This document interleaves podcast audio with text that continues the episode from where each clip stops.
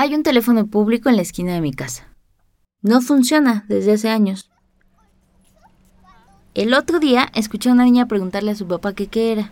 Supongo que con la llegada de los teléfonos celulares se empezaron a utilizar cada vez menos. Y me quedé pensando, ¿cuántas niñas no van a tener esa experiencia, la de llamar desde un teléfono en la calle?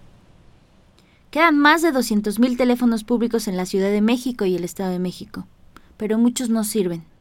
Además, ahora la mayoría se paga con tarjeta. Antes se pagaba con monedas. Descolgabas el auricular, buscabas la moneda, una de 20, marcabas, esperabas. Si la persona contestaba y se conectaba a la llamada, caía la moneda. Caía el 20. De hecho, ese es el origen de la frase. Me cayó el 20. Ya cayó la moneda y conectamos. Ya entendí.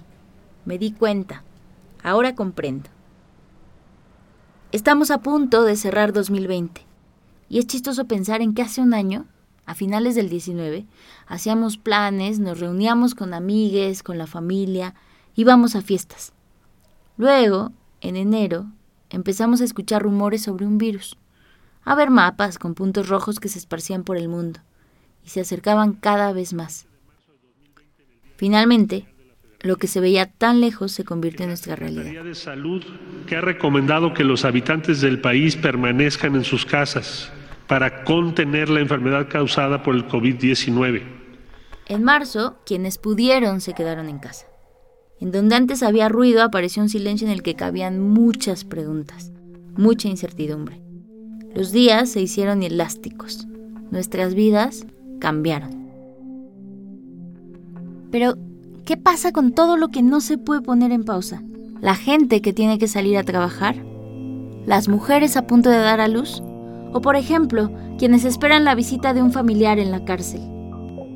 Al inicio de la pandemia se escuchaba mucho eso de que el virus no discrimina, pero la sociedad en la que vivimos sí. Y en ese sentido, COVID-19 llegó a exponer y exacerbar desigualdades que ya estaban ahí. Nos cayó un año, 2020.